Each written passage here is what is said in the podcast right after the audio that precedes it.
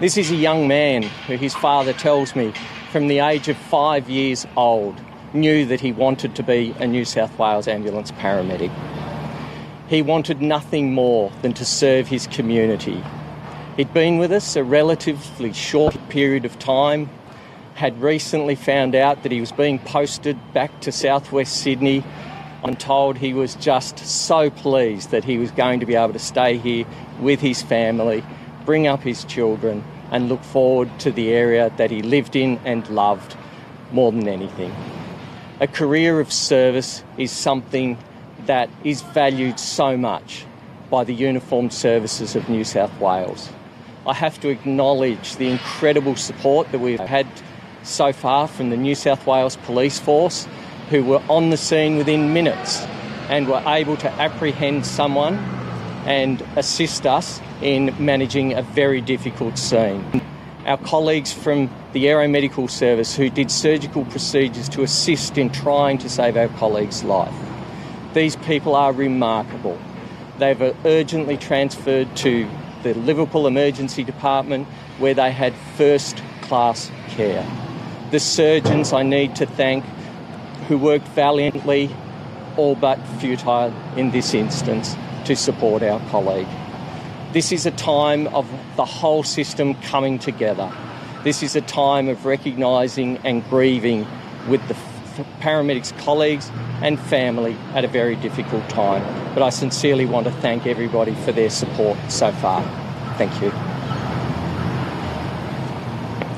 Thank you, Commissioner. Good morning, ladies and gentlemen.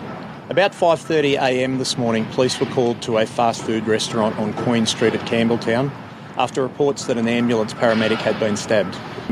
On arrival, police were confronted by a 21 year old man from Raby who was armed with a knife.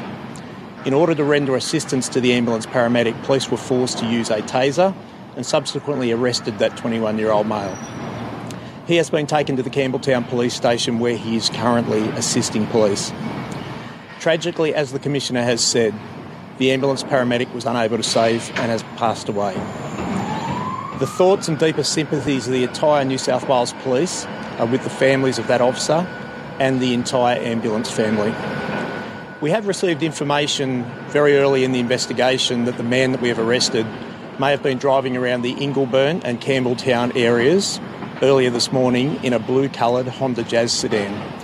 We would ask for any member of the public who may have information or may have sighted that vehicle in those areas to contact the Campbelltown Police Station, as any piece of information may be valuable.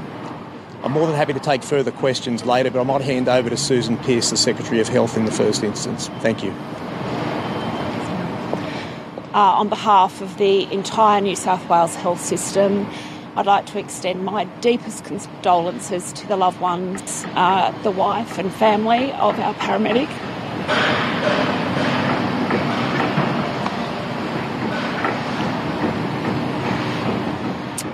Uh, the health system is one big family. And to lose someone in this way is incomprehensible to us. Our health system's been through a lot over this last three years.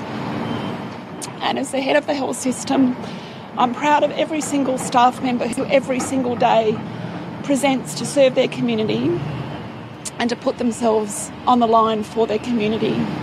We're so grateful to the police uh, for their assistance this morning, um, to the words of condolence that we've received from so many.